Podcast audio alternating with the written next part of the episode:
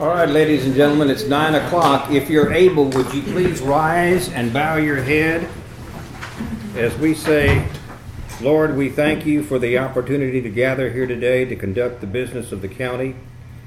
We thank you for the blessings you have bestowed upon us. We ask that you grant us humility and gratitude with our victories and patience and perseverance during our trials and tribulations. We ask this in your name. Amen. Amen. County Clerk, would you please lead us in the pledges?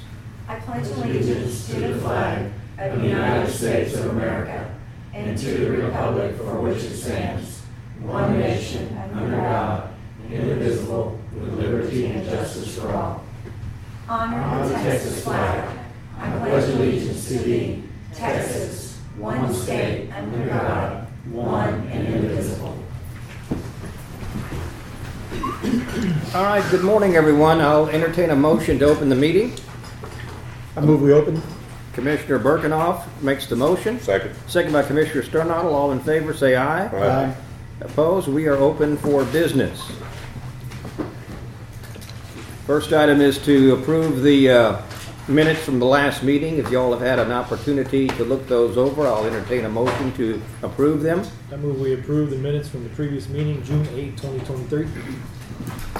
Uh, motion's been made by Commissioner Brosman, Second. second by Commissioner Birkenhoff. All in favor, say aye. Aye. Opposed? Motion carries.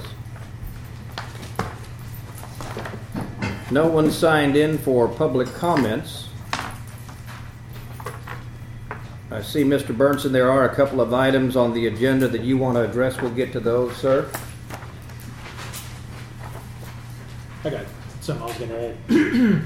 I was just gonna let people know that, uh, the, I don't know about the rest of the commissioners, what they're doing with their road and bridge departments, but since the heat is so extreme, you might be seeing our guys working different hours. We come in way earlier in the morning trying to get the job done.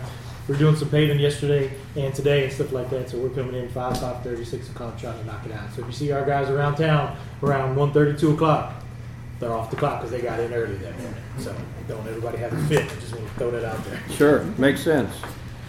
All right, um, I move we accept comments from Commissioner Grossman and close public comment. all right. Motion has been made by Commissioner Birkenhoff. Second. Second by Commissioner Sternadel. All in favor, say aye. Aye. Opposed, motion carries. Next item is consider and take appropriate action concerning the applications requesting the division of real po- property, Melba Lee Hood Richter Estate located in Precinct 3, David and Kristen Stone located in Precinct 2. Clint Sternadel. Good morning. Good morning. Judge, Commissioners, uh, both of these applications are for tracts uh, less than 10 acres being divided out of a larger portion, but both of these applications meet all the requirements of the county. All right, well, if they, if they uh, meet the requirements, I'm good with it. Okay. I move we approve the request for division of real property in precinct three and in precinct two. I'll second that motion. All in favor, say aye. Aye. Opposed? Motion carries. Mr. Clint Sternadel, you're up again, sir. Consider and take appropriate action in approving the preliminary plat from Terry Ward of Hartfield at Roundtop subdivision in Precinct Two. And this was uh, kind of a part two. Again, this is just a preliminary uh, layout here. Uh, You'll see on that, there are a number of tracks named uh, that are not part of the plat. Those were uh, done at a previous commissioner's court. Uh, Those have existing public road frontage, uh, just to explain the map a little better there. So those are not part of it. What we're looking at here is a new, the development including a new public right-of-way uh, that would come off of Hartfield Road. There are two cul-de-sacs and then the lots fronting those. Uh, All the lot sizes meet the county requirements, and uh, Ms. Moore has reviewed the road names there. If that's a little hard to review, I do have a paper copy here. Uh, That's, that's a scan of something I had printed out, but I do have a digital version if you'd like to look at it further, or I have a. Smallest size will be three, the largest 5.8. Correct. Okay. Uh, No, there's actually some uh, larger ones there. Oh, 17 and 15. Yes. Okay, yeah, yeah. All the way to the right. Yeah, they're around eight to eight acres, six acres. Uh, there's a seventeen. uh, Some larger tracks there, uh, like the one with the pond. Um, Mr. one- Burnson, I see you want to address this, to- uh, this subject? The only, I actually got my questions answered, I just wanted to comment that, you know, what's in the packet's not legible at all. Okay. Uh, And the one item I had, spoke with the surveyor on there that just wasn't included was a community mail receptacle. Um, They were gonna be following up with the local post office there to see what they wanted and and location on that. But that won't affect the preliminary map, but just an item for them to follow up on. Do all the, all the postmasters, do they, is that what they're requiring in all the precincts, or is it kind of just each discretion? A little bit of discretion, there is a minimum number. Um, some of the plats that we have that are, I think it's less than eight lots, if memory serves me, they're okay with doing, uh, individual mailboxes for more than eight. They like a community receptacle. Um, kind of, so we stay out of it. We've been telling them to make contact with their local post office and whatever they ask, we'll include. Works pretty good. What we've been trying to tell them is to make sure that they put them as far away from the roadway as possible, like a pullover area. Because with traffic, you know, people commuting back and forth, you don't want somebody stopped in the middle of the road, get out to go get the mail, or the postmaster having to park there for a while while they fill in the boxes. So try to get them as far back against the easement as possible. It's actually nice having those, because later on with shredding and stuff like that. Yeah, try to, I usually, I usually prefer that they put them, you know, to the far edge of the easement as possible. Well, I'll make a motion, we uh, approve this preliminary plat. I'll second that. Motion's been made and seconded by Commissioner Sternadel. All in favor, say aye. Aye. Opposed? Motion carries.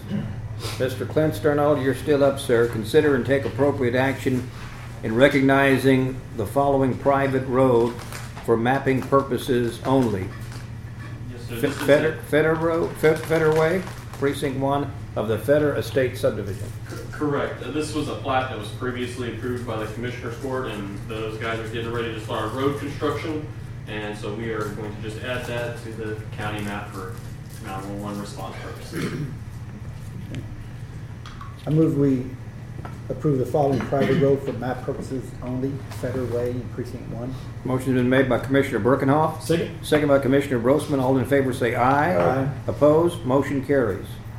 Okay, Mr. Clint, approve two applications for permit to lay temporary water line in ro- road right-of-way submitted by Doss Oil Field Services LLC for said water line to be placed along Waymire Road in Precinct Three, a public county road in Fayette County. Sir, so we have received uh, these applications signed and completed and their fees paid. Uh, This was for about 2,400 feet of a 10-inch line. Yeah, I talked to them the other day, they got it laid out there, they're getting ready to pump as soon as they can. So I move we approve the permit to lay temporary water line on Waymire Road in precinct three. Motion's been made by Commissioner Birkenhoff, Second? Second by Commissioner Brosman. All in favor say aye. Aye. Opposed? Motion carries. Thank you, Mr. Sternadel. Yes, sir. I have a quick- I'm sorry, I was tardy today. But did- It was uh, approved. Was approved? Yes, Okay, for very Mr. good. So. All right, first, okay. Thank you. Thank y'all very much. Thank you. Y'all have a great day. You too. Item number seven, consider and take appropriate action concerning the request from the LaGrange Chair- uh, Area Chamber of Commerce to use the courthouse square, courthouse lawn, electrical plugs, and the Founder's Park restrooms on Saturday, July 27th for the event known as Market Under the Moon from 5:30 to 8:30. I believe we have Mr. Damon Cotter with us. Yeah, good morning, Judge. Good morning. Judge, I heard you say the 27th, it's actually the 29th, Okay. that evening of the 29th, sir. All right, we'll make note of that. Yes, sir. And the 29th is what? Saturday? Yes, it is. Well, uh, I have no problem with that. Uh, I'll make a motion that we approve the chamber's request. Second? Second by Commissioner Brosman. All in favor, say aye. Aye. Opposed? Motion carries. Thank you, Mr. Cotter. Thank you, sir. It's good seeing you. You too.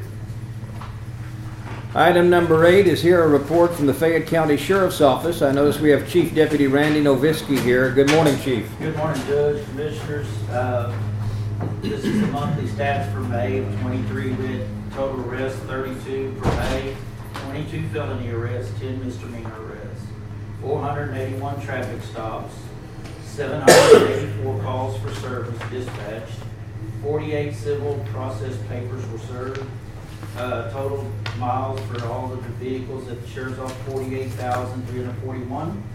We uh, processed 66 individuals processed in the jail, and eight were transported to TDCJ facilities, and dispatched uh, 2,480 calls dispatched by communications.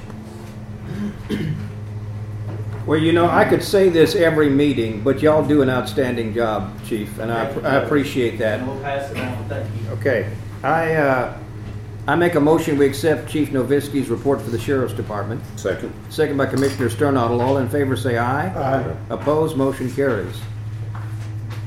Next item is here a report from Josh Vandiver, EMS Director, and I'm gonna say in front of your report that I could say every month that you do a heck of a job, Josh. But uh, go ahead and tell us what you have to say. Thanks, sir. So, uh, the billing report for the month of May, we billed uh, $529,600 in, uh, in charges. We received $227,500 in payments. Um, That's, uh, average, uh, income per transport was $940. That's, you know, third, third biggest month of the year. As you guys can see, looking at the report, you know, January and February were kind of record months. Uh, from what our billing company has said, February and March was where everyone else saw increases. They attributed that to certain government payers and private insurers were holding off payments for some reason. Um, I'm not sure why. Um, they're not sure why. There's no pattern to it. Some services saw increases, uh, and when we did, most services saw them after. And then in uh, March and April, we saw those numbers normalize pretty quickly, and now they've shot through the roof again. So um, it's all good news. Uh, it's a little, it's a nerve, it's a little nerve wracking, being that these numbers are completely unpredictable, as we talked previously. All of the other data was the same. Our payer mix is the same. Call volume was holding steady the same. Um, it's interesting that we've run less calls this year than this time period last year, and we've brought in more revenue. Um, and uh, as you can see, the revenue from self-pay is actually not changing. So our patients aren't actually paying more. It's all from insurance and the government. So um, we've uh, been paid for some of our standbys, uh, MS-150, some of the antique fair stuff. We received some checks for that, so you see the revenue coming in there as well. Um, as far as other projects, uh, we are moved in and operational in Schulenburg. I don't know if I updated that last month or not. Uh, we are fully operational down there. The commissioner and I, Commissioner Grossman and I are still working on Centerpoint or Centerpoint for natural gas for the generator. Um, apparently, their company doesn't do anything quickly. Um, so we've been working on that since December as an update there. Um, in the month of May, we generated 343 reports. Um, our mileage across the board since January has been up about, our billable mileage has been up about a thousand miles per month. Um, our non-billable miles is about 2,500. Uh, our total mileage is about 2,500 miles extra a month. That's attributed to the additional transfers and, and destinations further away. Um, the the judge and I have had some conversations, as well as uh, Commissioner Sternadel, about air medical, um, specifically kind of on the north side of the county. Um, and the the judge and the commissioner and I um, have have spoke at length about that, and I think the judge has some more information forthcoming about that very soon. Um, the short story for the commissioners, as members of your community are asking, everything's good. We, we're taking care of it. Patient outcomes aren't suffering. Um, air medical is a very small but but high risk portion of what we do. Um, so it would be the community just needs to know that, that we've got it. We're, we're taking care of business. Um, the uh, yesterday, uh, my unit was involved in a motor vehicle accident. I was leaving the office uh, and a car ran a stop sign on 77 and hit my vehicle. We don't know what the status of that is, but I do feel like it's important to let y'all know that that happened. Um, and if you guys don't have any questions, that's that's my report. Well, as I stated when I opened uh, for your agenda item, Josh, you do a good job, and I could say that every month, but Thanks, you you really do, and you- and your entire crew.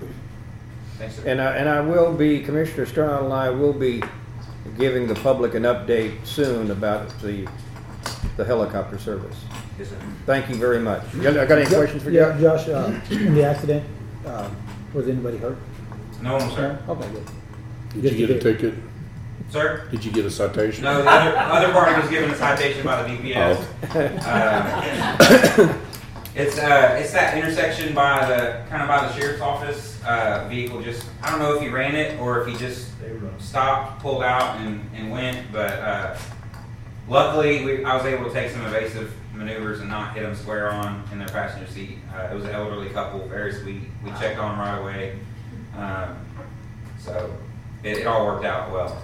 Has the heat-related uh, incidents have gone up? not not only not only for patients, but we've had some crews. Uh, we've had some crews getting you know pretty dehydrated, pretty hot on calls. We had a couple wrecks with extrications uh, over the last couple weeks, and uh, a couple of times members of our crews and some of the firefighters have went to the ambulance to cool down while stuff's going on. Um, we have started uh, purchasing water and keeping it on hand. Uh, as we always do for firefighters at structure fire standbys, for our crews at wrecks, um, for citizens. Um, so y'all will see that coming through. We're not just buying water and passing it out for, for fun. We're trying to keep everyone hydrated and safe. Uh, and then I guess the other thing to add, since I kind of missed it, uh, staffing is going really well right now. Um we've hired, we've con- consistently been able to kind of hire some people in and get them on board. We've got a bunch of paramedics about to finish school, um, so things are improving. Um, they're still not great, but they're very different than they were this time last year. So we're, in a, we're, we're getting to be in a pretty good spot. Very good. I was gonna say, it's really nice that y'all come to all the house fires and stuff like that, structure fires, because, you know, some of those volunteers aren't in the best of shape. And so, and so, it's really nice, it's real comforting to know that y'all are there if something happens to one of us. to Yeah, help us precisely. Y'all give us all the water and stuff like that, so, uh, on behalf of the Schulenburg Fire Department, I'd like to thank y'all, big time. We really do appreciate that a bunch. Yeah. That means a lot. Countywide, you do that. Thank you, Josh. Thanks, sir. I move we accept the report, report from Josh Vandiver, the EMS director. Motion's been made by Commissioner Birkenhoff, Second? second by Commissioner Brosman. All in favor say aye. Aye. Opposed? Motion carries. Next item is a report from Emergency Management Coordinator and Grant Specialist. And I'll say that, the same thing to you, Ms. Hahn. I could say this every month. You do a great job for the county. I hope I don't blind y'all with my numbers. I'm seriously considering keeping them. Uh, My report's kind of short, but I want to start with something that's not on the written report, and that is the heat advisory. Uh, Right now, we are no longer under an excessive heat advisory because we did have some rain, but we are still under a heat advisory, heat warning, so y'all do need to keep that in mind if your crew's out there working. Uh, We just, we sent out a a press release yesterday, Amy's got it in the record today, uh, about, you know, watching for heat stroke. ERCOT is requesting voluntary conservation efforts from four to eight thirty every evening.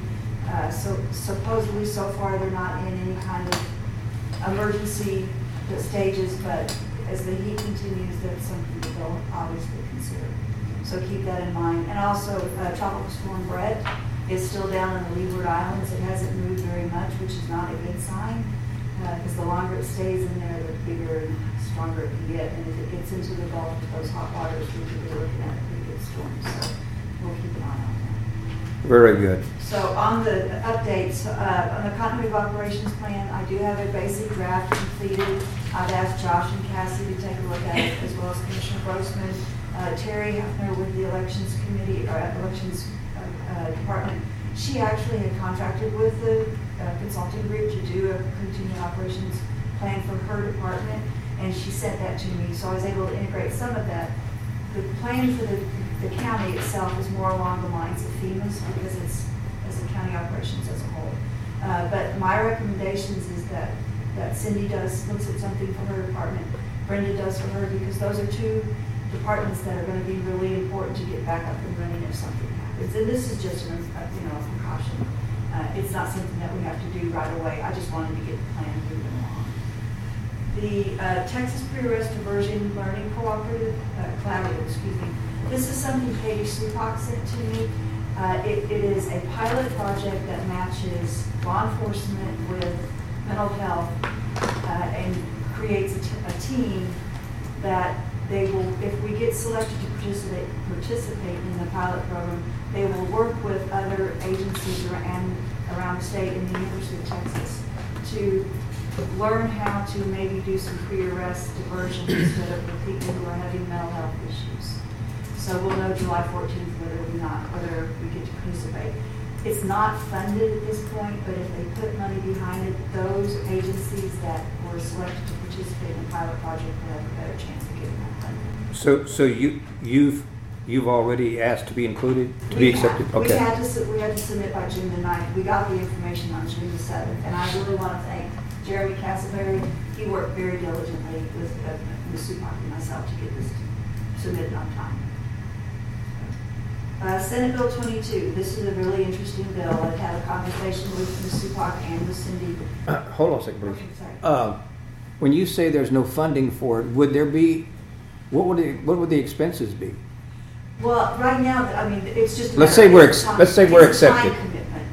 Okay. And There's no, it would allow uh, Castleberry and a lady with uh, Bluebonnet Trails to meet, I think it's four times or six times a year to work on this.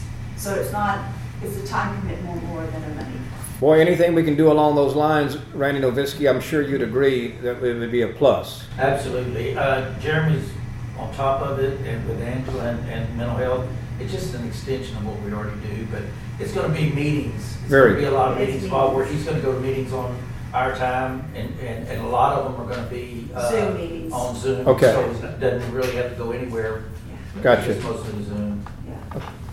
Uh, Senate Bill 22, actually Angela Lala sent this to me uh, originally, and then I talked with Ms. Supak. This is a bill that was signed into law uh, in the first part of June. It will benefit jurisdictions of less than 300,000 populations with ability to help with salaries for sheriff's departments and county attorneys. However, they don't have any idea how they're gonna do this yet. So, um, the, the- while the, the Well- law's been signed into. Go ahead, I'm sorry. The funding mechanism is not expected until February of twenty-four. But the funding's not gonna hit the county. It'd be the If we state. apply for it, no, we will be able to apply for it. Once they decide how they're going to Disperse. you know, disperse the funding, what their method of distribution is gonna be, they will set up an application process, and we will be able to apply for it. Okay. So the, the class that I'm asking y'all to allow me to attend in August will go specifically into more of this, as well as some other grant opportunities.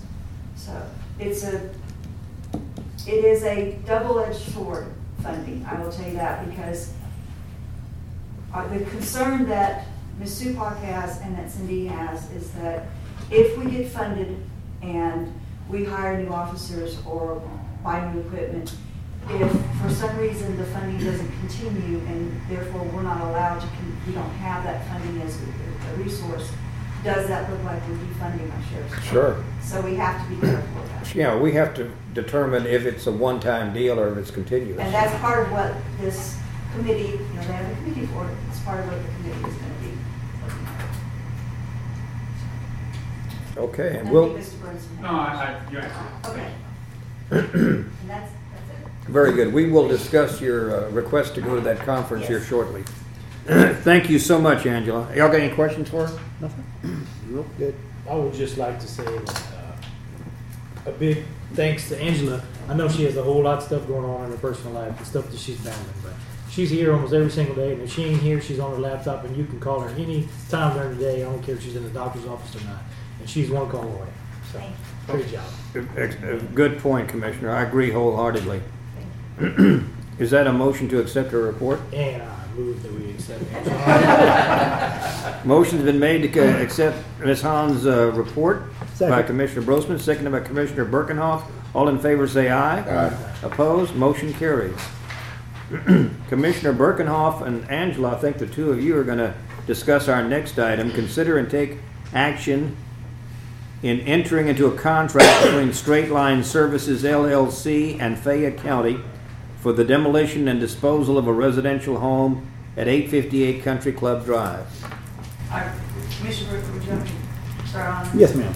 Okay, so if you will remember, when we uh, issued the notice to proceed for the first three houses that we demolished, uh, two on Country Club and one on River Road, at that time, GLO did not require a contract.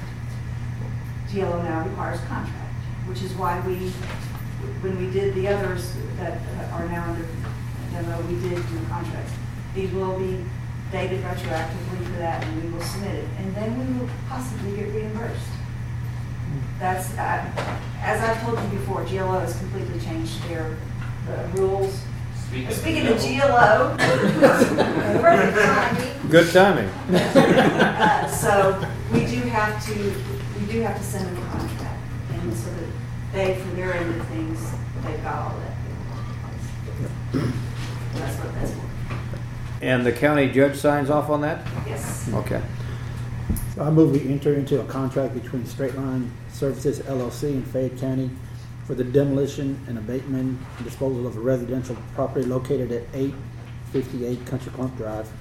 Okay, motion has been made by Commissioner Birkenhoff. Second. Second by Commissioner Brosman. All in favor say aye. Aye. Opposed? Motion carries. Ms. Hahn, uh, the next item, consider Yes. and take appropriate action in approving additional cost incurred by Straight Line Services LLC in the amount of twelve hundred ninety-nine dollars and seventy cents for the demolition, abatement, and disposal of a residential home at eight fifty-eight Country Club Drive. Yes, sir, this is a, there was a change order. Um, They had to, they went ahead and covered the cost of Centerpoint coming out and cutting off the, capping the gas. They also had, they did have to do an ab- abatement test. So, and there was one other thing I think. Uh, they did the, uh, the AC and heating disconnection. So I spoke with Lauren, and so the whole debacle started with Centerpoint. Everybody's having trouble with them. So he had gone around some of the people and got a contractor from Centerpoint to disconnect the gas for him. And so he had paid for that out of his own pocket. But since then, Cindy has paid all the disconnect fees. Uh, that was just something that was kind of really misunderstood between everybody. So that's paid. So he had paid for that out of his pocket. And he got there, and his understanding was that the AC, all of the units had been, all that freon had been taken out of him. Well, this one has not, had not been. And instead of cutting the line and letting it go up in the air, he had gotten a contractor to, to dispose of it properly. So that was two hundred dollars. And then the other day, asbestos and uh, lead testing, he, this is Lauren's first time doing these kind of jobs. and We're talking about Lauren Birch. Lauren Birch, and he, he thought that that was part of, that was gonna be included in something that, we require, the county required that, right, to get done. So he had to pay that out of his pocket. But since then, the new bids he turned in, that's, he, he had added all that in it now. So he just, he said it's the first time doing it, he said there was so much paperwork, he said it was hard to understand what they wanted.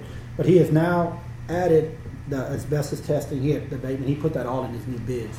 So these are just additional costs that he paid out of his pocket, which is, you know, right under thirteen hundred, twelve hundred dollars, thirteen hundred dollars, which, uh, I, I don't have a problem with that. He, he provided the service, we need to pay him for that. Is that a motion? Yes, sir, I move that we, uh, approve the additional costs incurred by Straight Line for twelve hundred ninety-nine dollars and seventy cents for the disposal of a residential property at eight fifty-eight Country Club Drive. I'll second that motion. All in favor say aye. Aye. Opposed? Motion carries.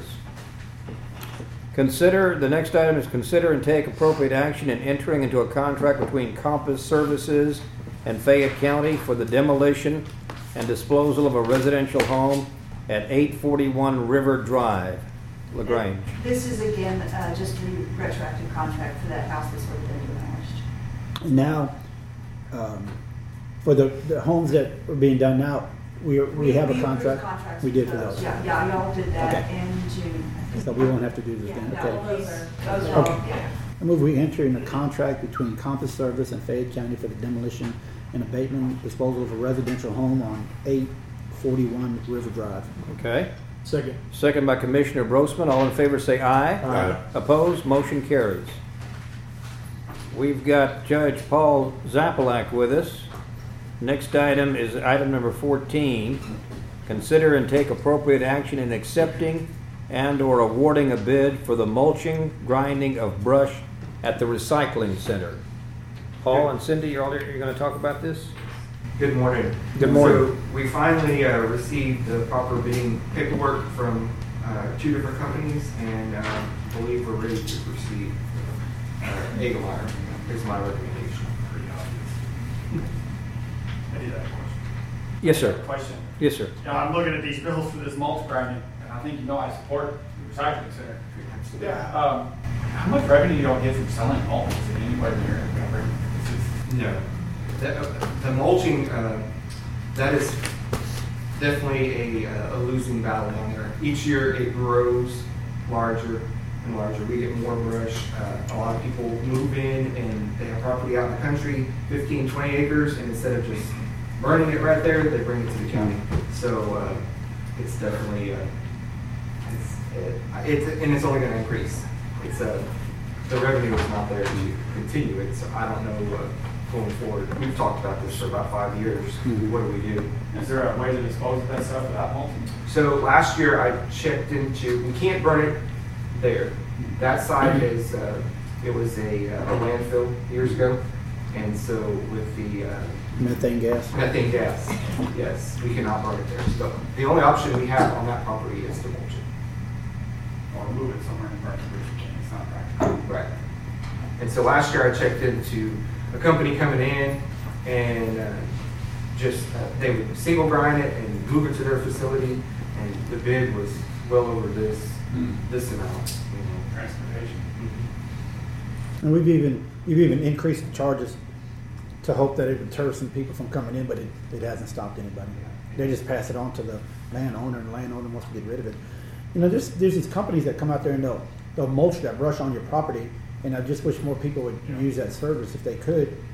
And it just mulches it, goes back into their, on their property and, but, for, yeah, and I guess maybe it's expensive also. Or they don't want it, a lot of them want it to be pretty, they don't want that mulch land until it rots up itself, but, uh, And like we talked about it last year, uh, you know, originally it was a leaf and limb yard. Now it's, it's a whole tree. And there is requirements. And people are meeting those requirements, but the trees are coming out smaller. Can we not charge more for dumping?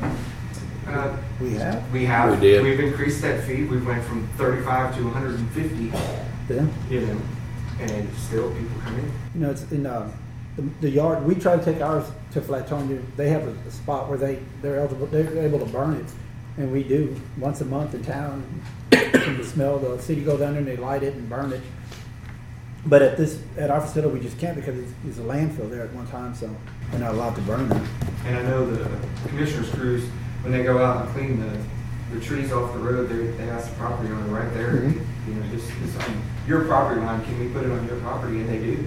Some people, you know, graciously do that for the county. Absolutely. So Yeah. this is something that's really grown, um, in, in next year's budget, I did budget a hundred thousand dollars for this, you know. You know, and this is the crazy thing with newer people moving in that aren't originally from here. The people who have been here for a long time, if trees fall down on the road, they know how important it is to help keep the taxes down and everything. And so they tell us, you know, it doesn't matter how many trees you have on this road. Anytime you go throw it in our pasture, pile it up, we'll burn it whenever we have time. Well, I mean, if I'm all the way out in Dubina and I don't have anybody in that area to allow me to dump there, well, either I have to take it all the way to Schulenburg or all the way to LaGrange. So look at the man hours, the fuel, the time, and everything. So whenever landowners allow us to do that, I even tell them, if you allow us to pile it up whenever it's a good day, my crew will come out there and burn it for you and keep an eye on it because still, it's a win-win situation. You're saving tons of money, not only on your man hours and everything, but then also the grinding. It mm-hmm. catches you at the end. So we always reach out to all the landowners and stuff like that. Luckily, there's a whole bunch of complaining about property taxes, so. Uh, It'd be nice if we could have somebody like one of the local gravel pits that would allow us to, that was close where we could push it in there and then get with the fire department, the local one, and say, okay, on this day, we're gonna just burn what we have there. But, you know, I mean, you'd have to find a place to do that. I mean, you'd have to, need a nice deep hole and, So- instead of mulching all the time, but And what we did last year is we, we did a single grind process. And so in hopes that people would purchase that single grind, some of it, use it, and then also that it would decay and be a smaller pile. Uh, last year, we did break even, you know, but that was a single grind. So now we've got, this year, we've got all the single grind material, plus we've got all the material that came in.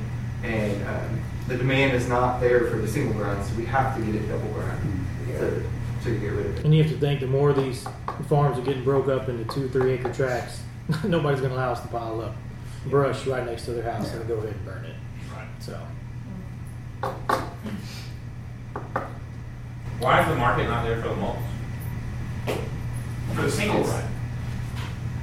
You know, um, I don't know. I mean, everybody has mulch. I reached out to a couple of different mulching companies and say, hey, we'll give it to you. Will you take it? They don't want it either. They have a large The- supply.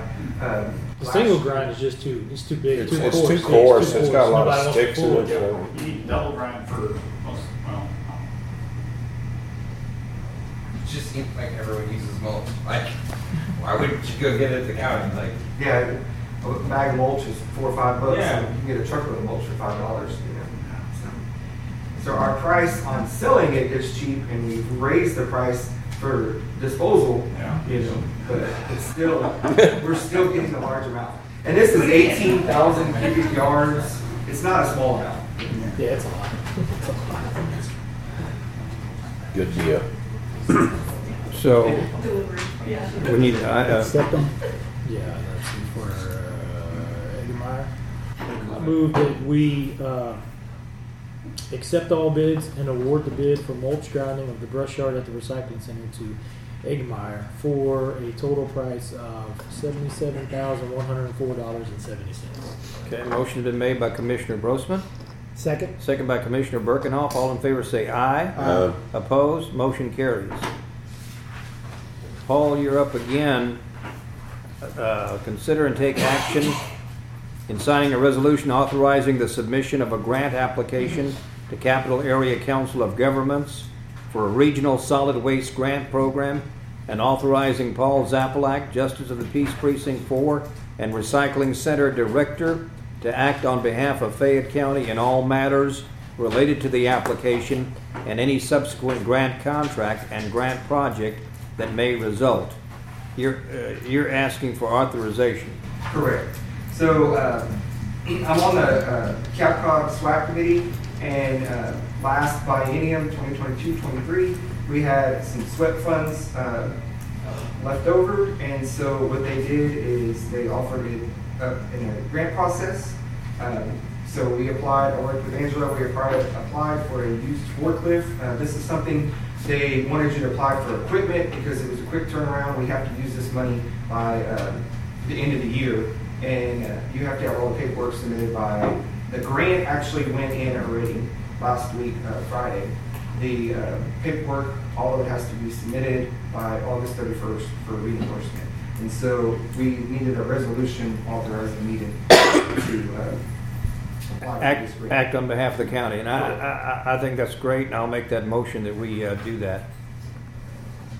Second it. Second by Commissioner Sternall, all in favor say aye. Uh, Opposed, motion carries. Paul, how much money is, can you, are you looking at? So the grant itself, the amount uh, is between ten and twenty-five thousand. So we applied for, uh, I found a used two thousand twenty-two forklift, uh, but we did not lock ourselves into that forklift if it, if it gets sold. I found, a- it's a, it's a brand new one from Southern Field Maintenance, our maintenance company that comes out with forklifts. Um, And um, I applied for twenty thousand dollars towards that. The other, thir- uh, third would be coming out of my department funds. I think we paid close to thirty for ours, but it's, it's, re- it looks like a brand new machine. It's- So it's I did reach excellent out to Briggs, they have not given me a a quote. Um, Waste Equipment, we just purchased some equipment from, he has not given me a quote, bill, but he is working on it. And I had a Yale 2014 forklift with 5,900 hours for 35,000. So this is a brand new one, it's a 2022 Tailift. Um, Like I said, we're not locked into that one, but if, if we get funded for the grant, that's the one that we're gonna go after. Okay, so we have authorized you to continue with that, Paul. Thank you. Uh, Our next item is discuss, consider, and take appropriate action on accepting or rejecting a grant award from the Glass Foundation. This is a grant that we were working on. Uh, Angela submitted it, and then we had to revise it a couple of different times. Um, they wanted a, a bunker built. We had to ship to Strategic Metal uh, Materials Incorporated in Houston. There was a lot of extra verbiage in there, and then when you get awarded the grant, uh, there's no end to it. You know, if, if we decide to scrap our glass program, completely with SMI and, and not have it. They take all of our, the stuff that they've given us. And here we put a third of the money into it and we have nothing to show for it. So we think it's just not. This is not a good, this application turned into be a lot of more uh, strings attached for the amount of money. And so it's just one of those, sometimes it's not, it's not a good grant application. It's too much. So y'all, y'all want to reject it? Yes. Okay. And, and you need court action to do that? Well, because we brought it to y'all to begin with, and for you to accept it and allow us to, to uh, apply for it, we felt like we should bring it back to you for you to allow us to reject it, so you know what's going on. Okay, well, I'll make a motion that Paul and you reject the grant award for Glass Foundation. Second? Second by Commissioner Birkinoff. All in favor say aye. Aye. Opposed? Motion carried. Next item, Mr. Watson, thank you for being here, sir.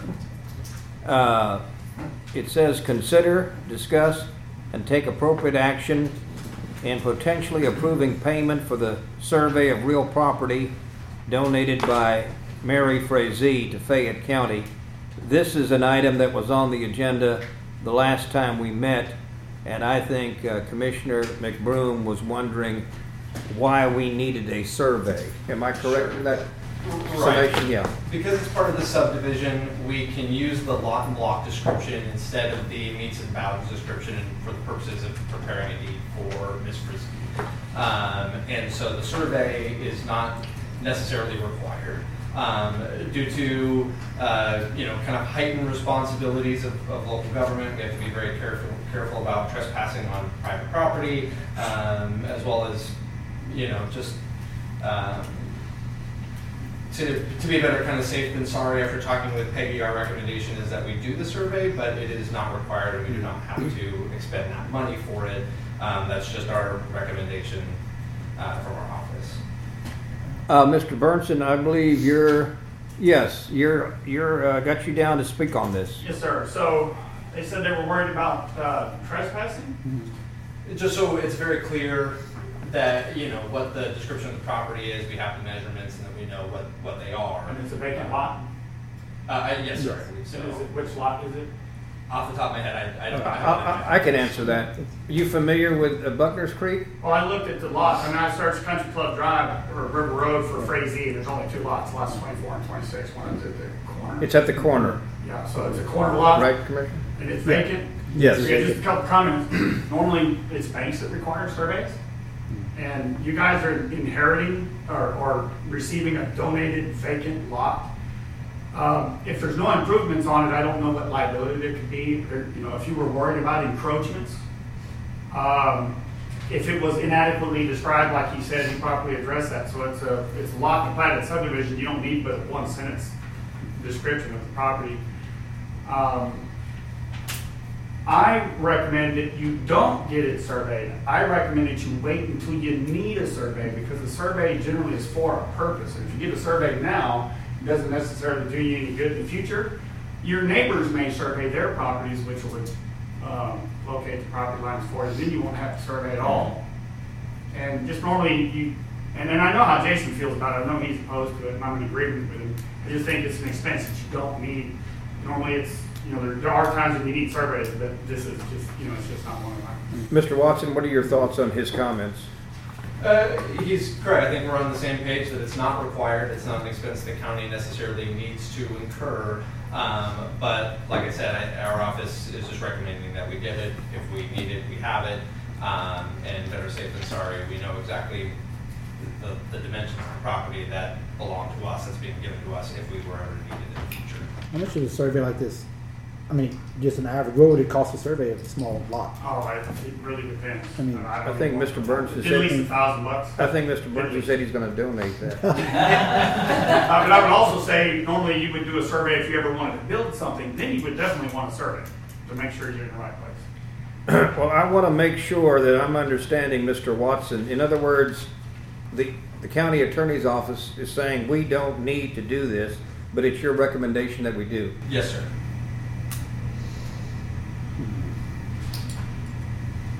Who's gonna pay for that? General fund? Oh, okay. Whose precinct is it in? They're not giving I think it. that's- The only issue, we, you know, the biggest deal is the time we ran into some trouble with a lot down there where we dove some trees out and we got, you know, I caught some heat for that. And I just, you know, I, I didn't, I, I don't know if a surveying is gonna, gonna stop anybody. I mean, I just, it was kind of a pain down there because it's so jumbled up down there. We don't really even know who has what down, to be honest with you. We just go down, we shred everything that's down there. Well, that's, grass, we cut it. but if you knew what a lawn was, you wouldn't be shredding a pecan You tree know, yeah, you know. and, you know, it's just everything down. There's nothing down there marked. We, we don't know. We just cut everything if it's our lot or somebody else's lot. And this, this is pretty open. We know this is ours. We know that she's on the other side. Um, I just uh, Is it fenced? no, No. it's not. It's not fenced at all. It's right bumps up Well, to if the you, golf if you course. survey it, then you're not gonna be able to see the marks. No, I mean we're just gonna. So, I mean, you can put up stakes and stuff, but those are gonna fall down with time. If it's not fenced, you're not gonna know, where- even if you had it surveyed, you're not gonna know what boundary lines are, unless you mark it somehow. Which I guess you could do. Right. I mean, I hate to spend a thousand dollars. We don't need to spend it It's at for, least for that. thousand. You know, just for that. I mean, if there, I, I, I don't really know. I'm kind of agree with y'all that it doesn't need to, until it does need to be done, then we can do it then. I mean, we may never need to sign. Because I'm not sure who's on the other side of us. The phrase he's on two lots. Twenty-six and twenty-four, I think, there's a gap in between, I- I'm not sure. So. I, I, I'd rather not spend the money until we need to spend it then, and we may never need to spend the money. Mr. Watson, what, what would you say if the court's decision today would be to decide not to have the survey done? That, that would be fine. That wouldn't stop us from preparing the deed and having Ms. Frazee sign it and record it, and everything would proceed as normal. I'll make a motion that we not have the, uh, survey done. Second. Motion been made and seconded not to have survey of the Mary Frazee property that she's donating to the county. All in favor say aye. Aye. Opposed? Motion carries. Thank you for uh, that, Mr. Watson. And Item number 18, consider and take appropriate action in entering into a five-year contract with the Department of State Health Services Vital Statistics Unit for the purposes stated therein, including including to access the Texas Electronic Registration Remote System for the purpose of issuing individual birth certificates and authorizing the county judge to sign any additional documents connected with the contract. Ms. Feetsum, you're going to speak to this? Yes, it is uh, real simple. It is with the Department of State Health Services.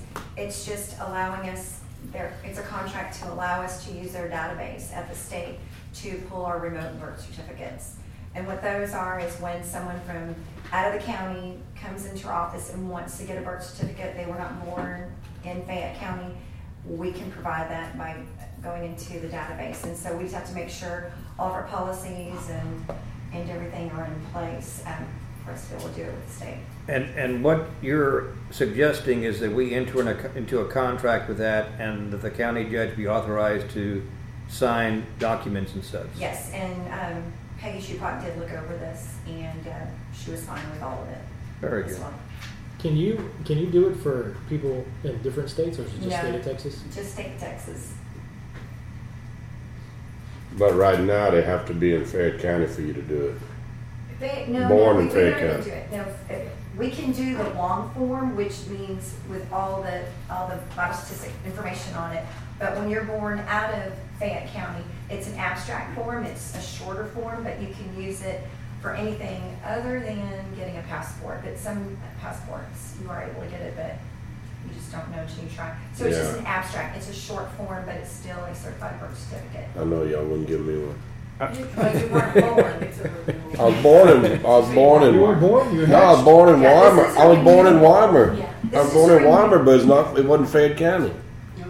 I mean, it wasn't, Colorado County, but we can pull you up one. Yeah. It's just not the original, the whole, you want? the, you have to go to Colorado County for your, the long It's form. just a short form. Just, Yeah. You know.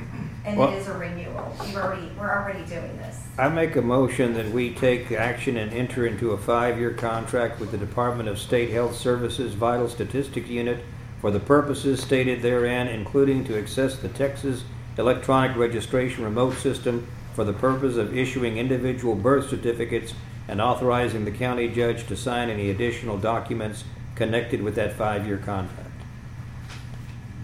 second. Second by Commissioner Sternadel. All in favor say aye. Aye. Opposed? Motion carries. Thank you, Ms. Feetson.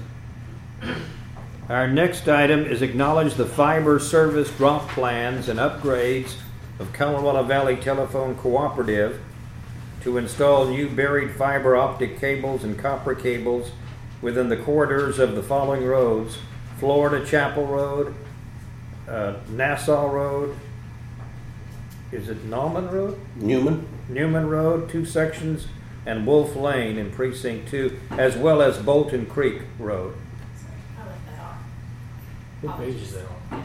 Mine. It's, it's on that, I, I just missed it, it was at the very Yeah, top. Bolton Creek is not listed. What page is that on? Um, one forty-five, so you'll see Florida Chapel here, and then Bolton Creek is right up there. Bolton Creek would be Precinct Three. Three, correct, yes.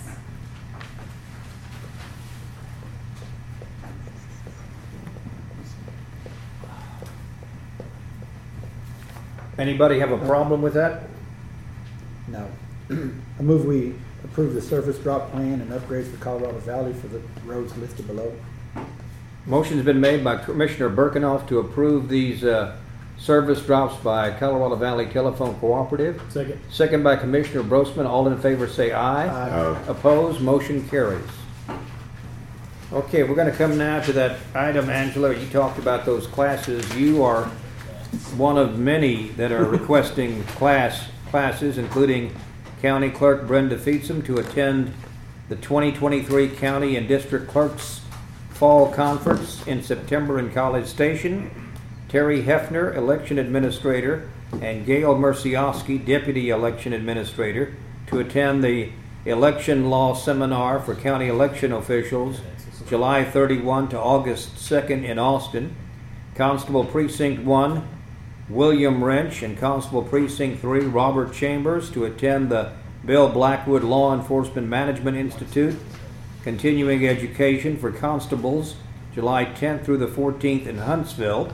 Angela Hahn, Emergency Management Coordinator and Grant Specialist, to attend the TAC Legislative Conference, August 30th through September 1 in Austin. County Judge Dan Miller to attend the Mental Health Workshop, August 24th in Victoria.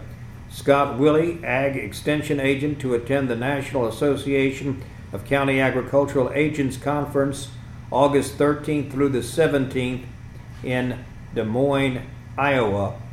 And I want to make sure that we understand that that request for Mr. Willie, he is, as I understand it, uh, receiving an award, but the only thing that the county would be paying for is the registration fee. Have I got that right, Cassie? I so move. Second? Motion's been made by Commissioner Brosman, seconded by Commissioner Birkenhoff. All in favor say aye. Aye. Opposed? Motion carries. Item number 21, consider and to take appropriate action concerning the approvement, the approving of the three-year crime insurance for the Fayette County ambulance fee collectors proposal by the Nitchie Group. Who's going to speak to that? Um, Okay. We had, this is one we had deferred last time. I've done some checking in it. Josh and I have reached out to the Nitchie Group. Come to find out, this is a policy that was taken back out in two thousand and two. And apparently it has just been kept renewing. Um, when I took the scenario of what that would cover to our TAC coverage, We already have that through our Texas Association of Counties, um, risk management, uh, insurance, uh, for all the, the crime theft, the employee dishonesty, the theft if it should happen. And we have better coverage through TAC, because TAC's coverage would cover a occurrence where Nitchie's was just one time. So, uh, between Josh and I, we have come to the conclusion we would like to cancel that policy and not renew it since we do have the coverage under something else. Okay, so we need, we need court approval. Uh, Cassie, i- is, am I understanding that right? In other words, the agenda item says take appropriate action concerning approving the three years. So we're just, how, we're gonna discuss that and, uh, let's say we take Ms. Havelka and Mr. Vanderveer's recommendation that we not accept that proposal. Is that the, is that the way we're gonna do that? Yes. Well, I, I will say that I will, ex- I'll, I'll make a motion that we do not, we take the recommendation of Ms. Havelka and Mr. Vanderveer, and we do not accept that proposal from the Nitchie Group. Second. Commissioner Sternadel seconds, all in favor say aye. Aye. Opposed? Motion carries. I would just applaud you guys in uh, having us go back to look at that. Um, like on its face, it looked like a very fair policy. When we questioned it, they basically said, "Read the policy if you want to know what it's for." And it was very vague. Um, so I would applaud you guys questioning that, having us look into it. Well, thank you all for looking into it, that's good. Item number twenty-two. Consider and take appropriate action concerning the renewal of Fayette County employee health, dental, and vision insurance for 2023-2024 with the Texas Association of County Health and Employee Benefits Pools effective October one of twenty twenty-three. Yes. Uh, so I know that Orlando Espinoza gave a great presentation at our last Commissioners Court meeting uh, and presented our, presented our renewal, uh, which was 8.7% increase. Um, I think it was 6.7 last year. So it's pretty substantial. Um, we presented the court with two options, one being that the county would absorb that increase. I would if everyone stayed where, where they're currently at on the plan, the tough part is it doesn't go into effect till October, but we have to approve it now. Uh, it would be roughly about hundred thousand dollars, um, increase to the county if you were to choose to absorb. Uh, we played with the numbers a, a different way and added a pretty small increase to the premiums for the employee to kind of share that increase with them. It only saved the county about twenty thousand dollars. Um, without substantially raising their So, and it's also something to think about if, when we're talking about raises, you know, how that's gonna, gonna flush out. So, uh, this renewal is due by the thirtieth of this month, so to meet their deadline, um, a vote would need to be, to be made to accept either option, um, in terms of health, and then we also presented, uh, our vision plan has changed, there's three options now. Uh, we did present the recommendation, which was a little bit of a better plan, uh, with a very small increase, I think, um, it's seven-ish dollars now, and it would go to like eleven dollars, so it's, it's pretty small, small increase. That, that increase, that's for the vision? Yes, The- for from, say, vision. seven to, And it changed from instead of every two years you get glasses, you can get them every one year, you know, it- it's lower deductible, there's, there's quite a few benefits to that plan. Mr. Burnson, I have you down to speak from this item. I said, question, the the hundred thousand dollar number, what was that? Um, so we have that eight point seven increase, so if we took all the employees that we have in the plans that they're currently on, if they were to transition into the new, Oh, all that's right. those same That's right, eight point seven, Yeah. eight point seven translated to hundred thousand, I remember that joke. Yeah, Okay. so the only, the, the, the biggest part is people, when we have plan changes, you know, in open enrollment, people are gonna switch plans around, so it's not a real solid number, but unfortunately, we have to approve it now to meet TAC's deadline to go into effect in October, so. Are these the current numbers for the employee contributions? Uh, yes, they are. That would be if the county was to absorb it. so this is what we have right now to, for the renewal of the Fayette County Employee Insurance. Yes. If we approved it, this plan today, then the eight point seven five, the county would absorb that instead of passing it on to Yes. the employees. Yes. Okay. I just hope if we do approve that, that department's head have, can sit down with some of their employees Yes. and explain this to them. Because everybody comes to us when it comes to raise time and wondering why they can't get more of a raise. There's a lot of other factors that go into it instead of just saying, here's a five or ten percent raise. When insurance is part of that percentage that goes in there, and I just, I wish everybody could sit down with their employees and just try to explain that to them so they understand it better. And the county did absorb it last year as well. Um, I think the goal now that we're past COVID is to do a larger open enrollment so we can really get those employees in, explain the benefits that they do have, and we can also kind of talk about those benefits that, that they get um, Yeah. outside of just their hourly rate. I agree with Commissioner Birkenhoff. I think the employees should be made aware, if we decide to do this, should be made aware that, uh, in essence, it's kind of like a, a raise. Sure. Yes, absolutely. You know, there's no way that the county can compete with some of the pay that other people are paying their employees, and so this is just one way that we kind of supplement it the way I look at it. You know, your retirement and your insurance is a big part of it. You don't think about it that much whenever you're young and you're healthy, and you're not worried about Yeah. getting old and retiring or getting sick. but whenever you get to that certain age, you look back and you're like, man, this is a really, really good deal that the county has, you know. And it isn't all about the pay sometimes. Sometimes it is, but sometimes it's other things that mean a whole lot to the employees. We, we really benefit from being in the pool because we are getting a much lower rate increase than people are getting, you know, out in the free market. So they're, they're experiencing twenty percent increases on their health. So it does seem high, it is the highest that we've had here at the county, but it's still low in comparison to what it But if, this next year, if we could, you know, if everybody stays as healthy as they can, Yeah. nothing really out of the ordinary. I mean, these numbers could go, I mean, our numbers could level back off and and we wouldn't have an increase for next year. I mean, Yeah, you know, that's, to that's the the best full- scenario, but I mean. the pool yeah, to- amount. To the We're, pool we're amount. higher than what, Mhm. what tax requirements because of our demographics and our claims. We had some very high claims for in the, during the reporting period of how they um, calculated this. So There's no way to Yeah. really predict that. I mean, Right, and that's a part of the educational part is if we do have a larger open enrollment, showing people all the things they can take advantage of, all those healthy county incentives, you know, to keep them healthier, then hopefully we'll see a little decrease in our claims and maybe get a better rate in the future. I think I speak for the court when I say department to depart, every, all departments, we have very good employees in the county, and I'd like to do this. But I do want to mention that uh, what Commissioner Birkenhoff is true, I'd like for the department heads to let the employees know they're getting this. Sure. So having said that, I put that in the form of a motion.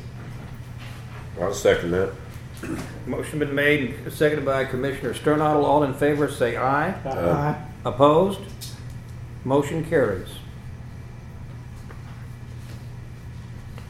Next item, consider and take appropriate action in accordance with local government code 263.152-158 on a resolution authorizing the disposition of salvage and surplus property concerning a twenty-eight Chevrolet vehicle.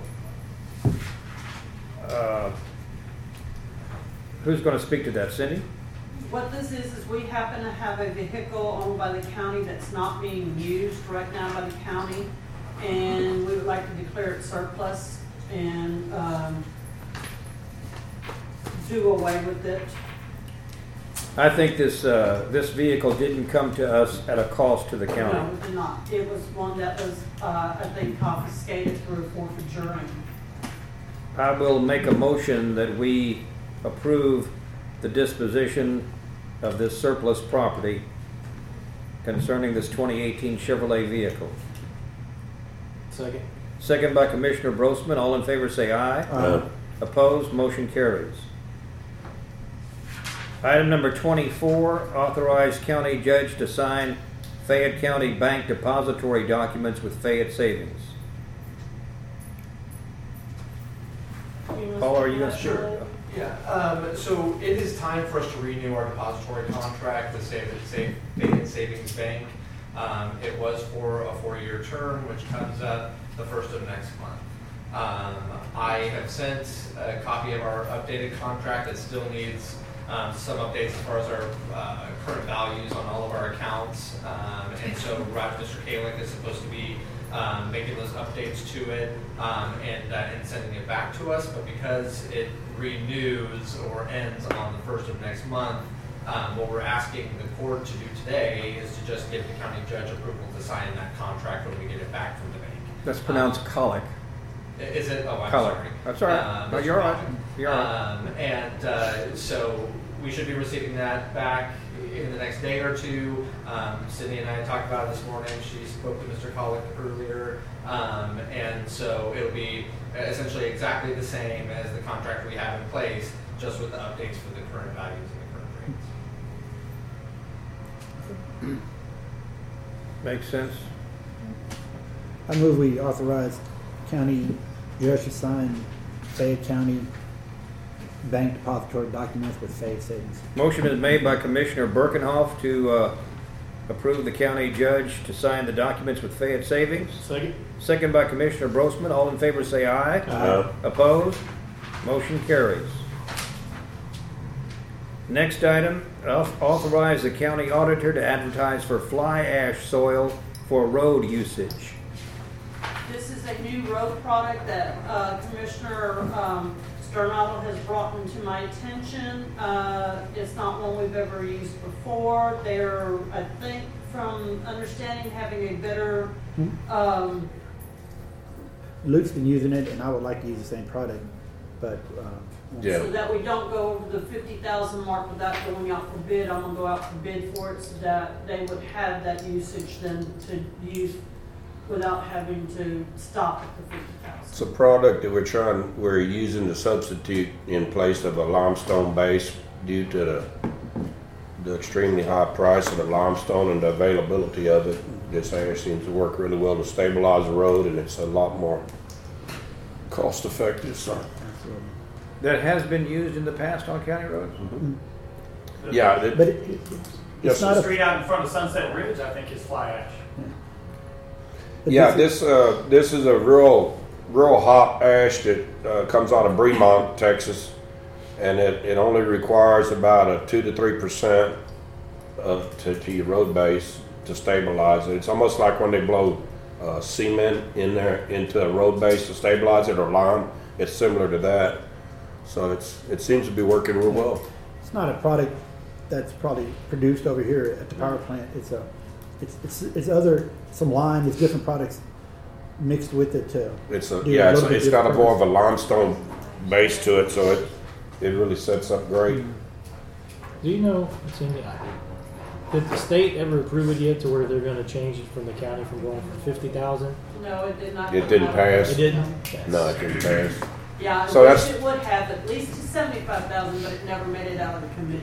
That's why we have to advertise for this, because if he wants to use some of it, I, I'll probably done use thirty thousand dollars worth of it, so then he wouldn't be able to purchase it if we don't have a, if we don't go out for bids. So I think it's necessary for us to do that. So I move that we authorize the county auditor to advertise for fly ash bids for road usage. Okay, motion's been made by Commissioner Sternadel. Second. Second by Commissioner Birkenhoff. All in favor say aye. Aye. Opposed? Motion carries.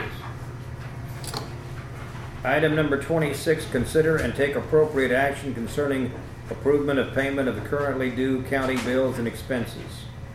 Uh, I have submitted all the bills to y'all. Do you, any of y'all have any questions concerning payments? I've looked them over too, and I, um, suggest we pay them all. Having said that, I'll make, uh, make a motion that we pay the bills. Second. Second by Commissioner Birkenhoff. All in favor say aye. Aye. Opposed? Motion carries. Item number twenty-seven, budget workshop, and I've got Mr. Burnson down to speak to this. Yeah, I just want to be able to participate in the conversation. Okay, uh, it's my understanding, Ms. Havelka, that this is a preliminary discussion we're gonna have? Yes, my suggestion on this, if uh, y'all will see, I've included the budget worksheets for the departments that I have received back. And I've included also the ones where they have written if they've asked for something extra. And my suggestion is if you go through it and you see someone that you would like me to have come back on the thirteenth and talk to you about their budget, then we can ask them then. Otherwise, like the extension service is asking for a new truck. If it's something that y'all decide y'all wanna do, let me know, I'll put it in the budget, and then we don't have to ask them to come back. But she put in there why they were asking for a new one. Like theirs has quite a few mileage on, uh, miles on theirs. Um, I, I don't know if y'all have had a chance to look at it, like I know like emergency management, she's got a few things in there that, one, she is waiting for some cost on, but like the covered parking, if y'all agree to this, or if y'all would like her to come back and talk on thirteenth, then I will have her come in and we can set up a timeline in just a few minutes. This is mainly for y'all to look over and find out who y'all want me to have come back and talk. Uh, I would say, uh, my feeling about this, Cindy, is uh, when in doubt, have them come in. Okay. Uh, That's how I feel about it. Yes, sir, Mr. For what Burke. it's worth, I'd like to hear them all. Conversation, open discussion about budget. I did have a question. Uh, the social security tax here, is that, that must be the employer match? Yes, and we will not have those figures until we decide what we're doing with, uh, the salaries. Yes, yes, ma'am, I was, I'm mainly looking at twenty twenty-two for my analysis. Yeah.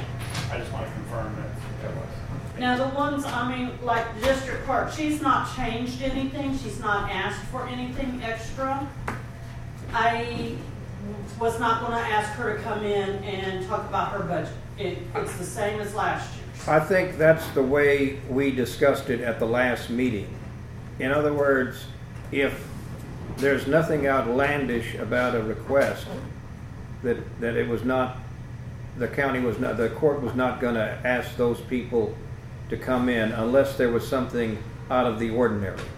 That's the way I remember it, gentlemen, right? That's Sometimes the JPs come and they have, they, they have no changes at all, you know? Well, it's just like she said, the Yeah. district clerk. JP two, I'm not gonna ask Miss Monroe to come in because the only thing changed on hers was a rent. And that went up a little bit. Well, that's contract we have done signed, mm-hmm. so. So it's really no I just had to need. increase her budget. There's no choice in that. There's no reason for me to ask her to come in. Yeah. That's how I feel about it. Well- And I think we discussed this last time. Yeah, since Paul's here, do we want to have him talk about JP four so then he doesn't have to come back? Save time. I mean, I ain't trying to put him on the spot, but Right. I certainly can. Yeah. So we're, there's still uncertainty with the DPS office, if Sharon is going to be able to work part-time for me and part-time for their, uh, uh, you know, DPS office. So I did, in my budget, I submitted for the second employee, you know, as full-time status. Uh, we're still working through that. We don't know what's gonna happen because she's not there, DPS office is not ready. Uh, in there, I submitted that, you know, there's a seventy-seven percent increase for my office in uh, criminal cases for the year and a thirty-three, don't have that right, is it backwards? Thirty-three percent increase in, in criminal and seventy-seven percent increase in the civil. So that warrants a second employee or not to lose my other half, you know, that's why I submitted that increase. So, with Sharon, the I don't know. I guess I can talk about this in open meeting. Like with the way the county pays it, the county pays for all of her salary. County pays for all of her salary. It is And divided insurance? up in insurance. She is a full employee of the county.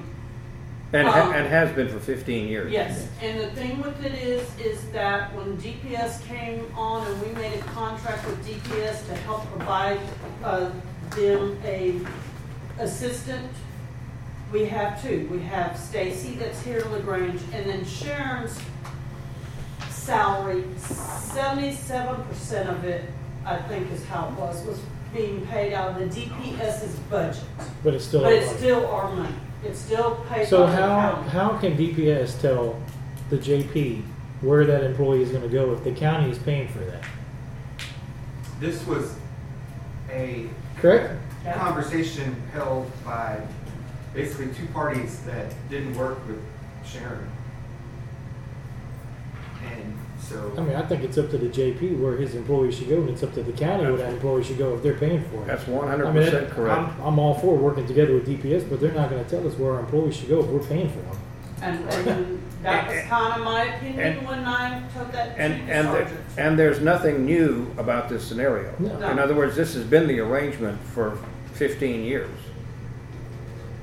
He just wanted a extra person over here to help out the load when he's got all his officers in and he's got them fully staffed as currently. So then if they it. would, so then if they would need another employee here, then they would come to us to pay for that employee also? Yes, Well, let me and they clarify, would have to come to us to ask for it. let me see if I can clarify that. Currently, and Judge Zaplak, you correct me if I'm wrong, currently, this employee we're talking about does DPS work, mm-hmm. but she does it in Schulenburg. Mm-hmm. They're requesting that she come to, to LaGrange once or twice a week. Have I got that right? Two days a week is in our last meeting, that's what Yeah. we're talking about. And we haven't been able to even try that scenario yet because their office is not equipped with internet service. She, she can't do the stuff that she does in Schulenburg over here and even try it out.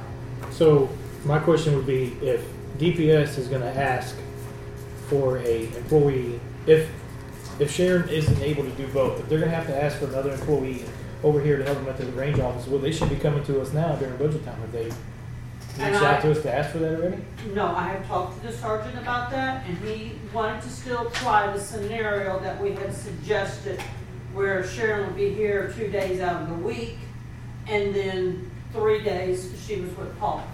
But there again, if y'all feel, I mean, and Paul feels like he needs it, and y'all wanna do that, then we can do that, and then there is a possibility of another employee that's within the county that we can maybe try, move that one back over there and have her work with them, uh, with her position that she's in. Uh, and we've not talked to her about it. But to where her position that's going from her full-time status back down to a part-time status, maybe she could go over there and help work two or three days out of the week. I'm so confused. It's, it's only, it's only, it's only, it's only confusing because somebody's made it confusing. Yes. It doesn't have to be complicated. Really, we have, we have, we have three employees and we're talking about just moving them around. Yes. We're talking about moving them around a little bit. Uh, there's so much uncertainty right now, we don't know what, what we're gonna do, and this, we have to submit a budget, so that's why my budget request Right. came in. I can understand how these gentlemen don't understand the situation, but I fully understand it because I, you know, I was, I had that office that you got now. Absolutely. Yeah. Question, this lady, is she, she doing work for you and for the DPS? Currently, she is, yes. It's kind of like half and half or something like that? Yes. And you're wanting her for the whole time? No. No. You can answer if you want to, or I'll answer. Go ahead. Uh, nothing will change other than she will come to LaGrange twice a week if that's what the DPS wants her to do. And that's what I'm willing to work with too. However, if, if they're requesting a second employee, Full-time. full-time, Then you would need one. yeah, because we would need to fill that vacancy. For a second full time. I, I, I've got the, I've got the scenario, so we can discuss this, uh, you know, when the appropriate time comes along. I mean, is DPS gonna know if they're gonna want it full-time or keep it part-time before the budget? We were hoping to try this out before this all. We were hoping they would be in their office, try this out, see how the scenario is. As of when I talked to Sergeant yesterday, we're still going with the same scenario because they have not been able to try it out to see whether he's got the workload for the, uh, for another person or whether the workload would be just enough for Sharon to come in two days out of the week. So then if we keep it the same and nothing changes, and then the beginning of next year, they're like, hey, we need some more help, where they're gonna have to wait till the next budget cycle? Mm, that or we'll have to amend the budget and bring it back in January. One way or another, if he wants another one, he will have to come back to the court and ask for it. Judge Zappalak, if you would like, I will be glad to sit down with you and the sergeant one day. Yeah. And I don't think we need to take any action on that issue right now. And he's been very receptive. I mean, we've had a meeting, me, Cindy, and Paula, and, and Sergeant Mansa, and we are all willing to try this out. There's too much uncertainty right now until they get into that office. Right. Seems like Judge Zapalak's budget should stay the same and the DPS budget would go up by a Yeah, position. yeah, You would it- think yeah. they should. Doesn't seem like he should have to adjust his budget for that. Well, he's trying to work with you Yeah. as best he can.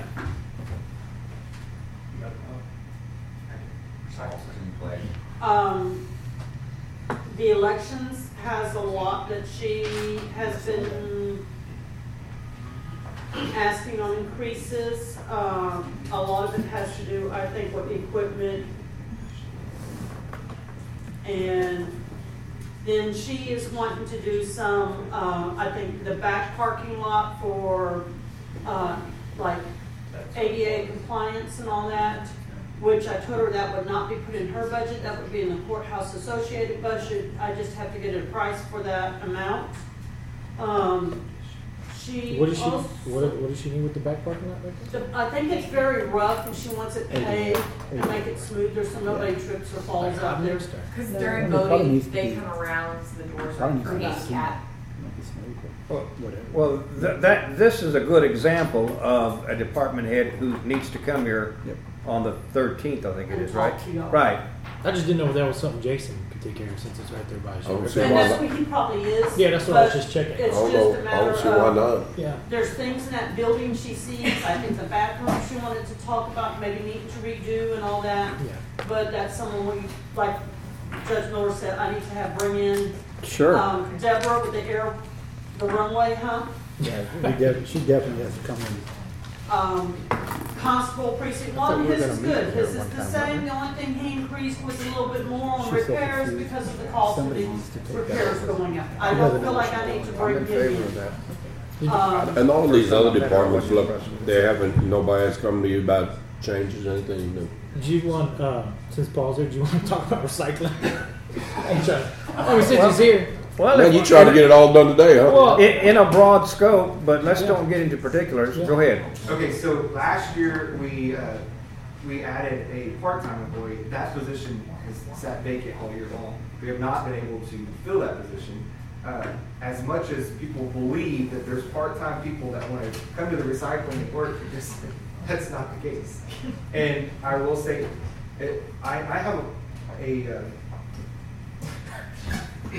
my workforce consists of a demographics that is uh, a 70 plus. I mean, I have guys that are 65, 70 years old, you know, and I've got four of them that are out there working every day and stuff. And as y'all all know, they have to take off their doctor's appointments and they have to, they're not always there. And so it's pulling the full time and it's pulling from, you know, Luke has filled in quite a bit when the guys out there aren't there. And so um, I'm, I'm here again, I'm adding a full-time employee, uh, hopefully, but, because I can't fill the position. The idea of getting part-time positions, I know Jason talks about a lot, you don't have to pay them benefits and stuff. Well, nobody wants to work for crap, who's, gonna- I'm not gonna work somewhere without getting any kind of benefits. I mean, it's part of going to work and doing a good job is having uh, some type of benefit. I mean, even if it's not a lot, I mean, a little bit helps.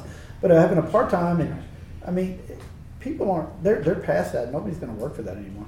And, and nothing against those guys, they do a great job, but, uh, you know, they, they are, they're, they're limited to Yeah, their scope of work.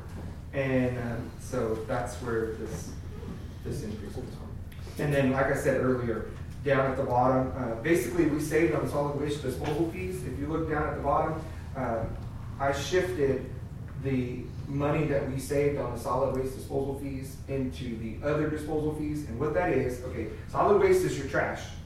And we've added the compactor uh, in Schulenburg. We're about to get the one out in Warrenton online. And so you'll see those fees decrease. Well, our brush disposal fees, our grinding fees have increased. So same thing with the, uh, It's listed, uh, it's five nine five, four eight seven six, other disposal. So those two items are uh, the uh, household hazardous waste disposal that we have to do twice a year, according to TCEQ. And then um, that other line item is the brush disposal. So that's the hundred and fifteen thousand dollars, you know, what that, that covers.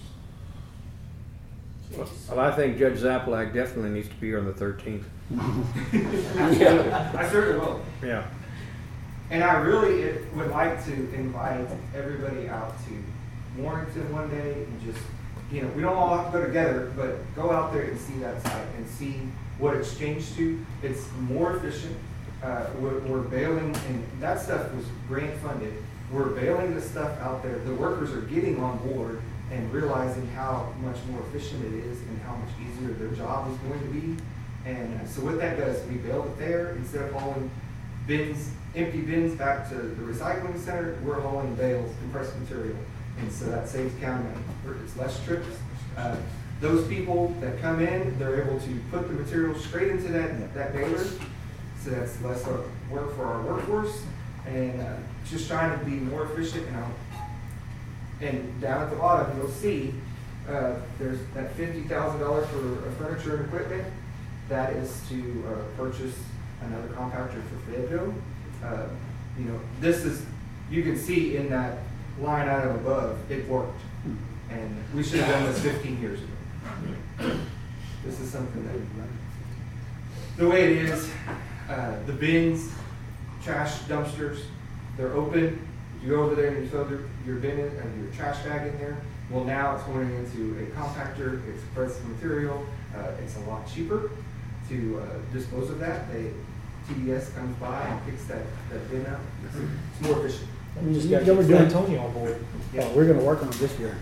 No, And that compactor sure helps a lot too by keeping it all confined in there because in them dumpsters, that they leave the lids open and you have, you have varmints around there and everything else, which that compactor is so much cleaner of neater of operation. I mean, Keeps all the paper from blowing. you have to haul the. everything here, and you have to get the guys here that you have not enough help anyway, then they've gotta dump it out and rebale it. This, this doesn't make any sense, so it makes more sense to bale it and just haul it. It just, it works so much. So, so that we're in agreement, so we're, uh, understand, I think it's basically what we said last time, that the department heads, such as Judge Zapalack and Terry Hefner, who are requesting certain things out of the ordinary, that they appear here. And then these entities, these uh, nonprofit entities, we'd like for all of them to come, is that correct? Correct. Are we on the same page on that, gentlemen? Mm-hmm. Yes. Sure. Okay. Yes. And the only one I had a question on is the extension service. They are asking for a new pickup to replace their twenty fourteen pickup that they have that has a mileage of hundred and twenty-seven thousand, three hundred and forty-seven miles. Would you like them to come? Definite, definitely. I consider that out of the ordinary. If they want a truck, in my want to. Everything else, no, everything else stayed the same, Yeah. that's the only thing. I would say so, yes, ma'am. Okay. So just so that I have it clear, we're gonna have elections, airport, recycle center, and the budget agency's ag extension. Is there anybody else that I Well, missed? well, well, anybody, Cindy would have a handle on that, Okay. anybody asking anything out of the ordinary. Yes, ma'am. Okay, so, um, the Commissioners Court had recommended me looking into getting an individual audit on my office. So I am looking at that, I've been working with TAC, and they, um, where, the guy that I need to speak with is at a conference, and so I'm waiting to hear back from him where he can maybe suggest, because I talked with Cindy and she said that we're getting a financial audit, which is, I think, something I haven't had yet since I've been in office. I've not had a one-on-one with you know, a CPA or anything like that. But I still, you know, I just want to see what Trillichek is going to be doing versus what the TAC is recommending, you know, my office to do. And really, my goal is to make sure that we're just using the funds properly because I've got a lot of different funds. And I think we can be paying for more things, so taking out the general fund. But in the past, it's never been really looked into and no one really, at the county level, seems to really know. And it's hard to decipher um, the statutes and everything. And talking to other county clerks is crazy because there's 254 ways of doing everything in the state of Texas. So I just need someone to just kind of look to make sure that I'm not doing everything I can for the county by paying for some items or, you know, just making sure we're doing the funds properly and, and anything else that they can help me with, because I just want to make sure I'm doing everything right. So I will possibly be coming back. Um, and it- again, after I talk to TAC, if they, they feel the financial audit is um, sufficient, then I wouldn't need to put anything in the budget, but we'll see. I'll let you Understood, know. understood. The only other question I have, Judge, for, I know like your guardianship is under, she's still under you, but she's under your budget. And I don't know if you would like me to move her into the guardianship department that I have set up so that you could be able to track that better. I can do that. I just wanted to double check with you on, um, like I said, she's currently under your budget, but I have a separate department set up for her now. Okay. Well, let, let Cassie and I contemplate that and we'll get back. And then let me know. Yes, ma'am, please. Uh, the only other thing is, I didn't see on here, did you have Kevin's added? He's probably at the very end, so I added Kevin's, um, you know, he's got everybody on a timeline of IT, Computers. um, computers. It's at the very end, so just give me a second. Yeah. Um, He has his list JPs, on there. JPs. Um, So he just gives us a bulk list, but Mhm. then each of those items then will go to the proper department um, associated with that, but. um, And I don't know, if you need him to come in to On answer any of 265. them or not, but. You know, he doesn't have anything, I mean, it's a lot of computers. Yeah, Yes, it's nothing It's huge. nothing like Right. thirty thousand for anything. No, It's I just- think that the big stuff was done last Yeah. or this year, um, and those have already been completed and everything else. There's a bunch of Um, renewals and computers. Yeah. Which they just, the computers, they just, I mean, Mhm. once they get to whatever, yeah, you, he's got a timeline on whatever, four or Mhm. five years and then he changes them out. Yeah, the largest one looks like it would be the county clerks, um, because they're, it looks like they're all due for upgraded, um, computers and monitors. Oh, I was gonna ask. A lot of computers in these budgets, that's all. What? A lot of computers requested in this year's budget, not just the county clerk, but all over the place. Do you mean on this last list here? Yeah, I can't remember where I saw That, it. yeah, that's Kevin's, uh-huh, list, and so he has everybody kind of on a five, two to five year, so when they come up for their time, he just adds them on here. Mm-hmm. Kevin basically tells us when our computers Yeah. aren't safe on the Yeah. county network anymore and replaces Very them. familiar with that industry, and he's right. Yeah, he does a very good job at keeping us, you know, Sure. the lifetime of it, we keep it as long as we possibly can before Five he years is upgrades. about the limit. Yeah. Are you gonna give us, Ms. Pavelki, any information about the appraisal district? I have, uh, put theirs, or you're talking about the, their budget or? Yes, yes. We put theirs at the very front of what they were proposing for their budget. And let me tell you what the difference was from this year to last year. And of course, theirs is not a set in stone amount that they're asking the county to pay because we won't know that until we get their, um, until the rates back. But they, their budget for what we had for them last year, we paid, was four hundred forty-five uh, thousand, four hundred fifty-five dollars was our contribution to them. This year, they are allocating it to be about four hundred and eighty-four thousand, eight hundred and seventy-eight dollars, our contribution uh, to them. Now, I believe from what I had understood, we are supposed to be getting some type of a refund for uh, this year's. I have not seen it yet. Um, their budget that they're asking for, or that they are proposing for their department, if you look at the very front, you'll see what they're talking about going up on. Uh, I think their biggest number was their, um, health insurance. Mhm. They had a big, they had a really big increase. Sixteen percent? And they're not with TAC, and that's where, when Orlando had mentioned that, I think Jason had mentioned it to Richard about checking with TAC now. So you can see that, yeah, their operating budget, they are asking an increase in their salaries, I think of three point five. Uh, Yeah, along with a thousand dollar increase in employees that reach the next level of their education. And I tell you, if my guys got an increase every time they learn something new, we would, y'all wouldn't be able to afford this. Learn to operate a backhoe, five hundred bucks. Learn to operate a maintainer, another five hundred bucks. Learn to operate the distributor truck, that's thousand bucks. Yeah, I mean, you know, shit, we just well-rounded people. I have one currently going to college, and she's not gotten an increase in her shit either.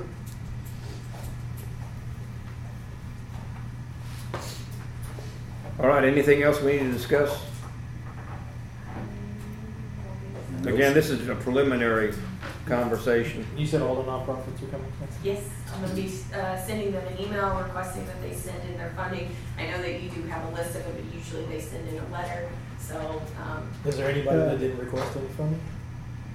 Or did they all request? it? They all typically do, but this will be, I think, um, The only uh, one that- Combined Community Action is the only The one one that has submitted anything. I'm waiting on Turtle Wing Foundation to send it in, but usually when I send that email, that triggers them to send in their request. Now, Yeah, I the would- only one that will not be requesting will be the historic, uh, not the historical, the, uh, tourism. one. Tourism, Tourism. correct, That's the- yes. And that's when, uh, animal shelter comes in also? At Yes, that particular time, okay. Yes. And I think that uh, there will be a probable decrease request from MHMR Oh, yeah, yeah, that's right. Um, because they sort of uh, restructured, mhm. Downsized, yeah. Yes. Yes. And then. Is the- Habitat for Humanity still in it? Um, let me look, hold on. Uh, they're at the very end. I got, hold on. Uh, sorry, I lost my Public assistance, okay, so Habitat for Humanity, I think it was five thousand is what we budgeted for this year. Um, I don't know if they're gonna increase or, they should probably Who- stay the same. Habitat for Humanity. Um, so if I need to list them off, I can, but they're in there. No, no, just, But- but e- everyone will be notified that we want their presence. sir, yes. That's good. Question? Yes, When- sir. When those funds go out, do we ever get any reports back from those companies on how those funds are used? That is part of what will happen on the thirteenth, so when they come in and request their new funding for the next year, we ask them to provide us a report of how they spent the money the past year, yes. And we do get thank you notes from a lot of them telling us Sure. what they have done. Good. And then uh, the only other thing to note will be that on July twenty-seventh is when I will ask the EMS and the sheriff's department to come in and give theirs. Because by then, they should be able to have a whole year, I mean, half a year of expenditures from January to June to look at, to re-figure out their budgets. And that gives them a better look at it instead of two months or three months. And, and they come in separately because their budgets are bigger? Yes. Understood. And it's more complex, so Yeah. it takes a little more time to go over there. I make a motion that we close this workshop. Second. Second by Commissioner Birkenhoff. All in favor, say aye. Aye. Opposed? Motion carries. Move we adjourn. Second. Motion by Commissioner Brosman and seconded by Commissioner Sternall to adjourn this meeting. All in favor, say aye. Aye. Opposed? We're out of here.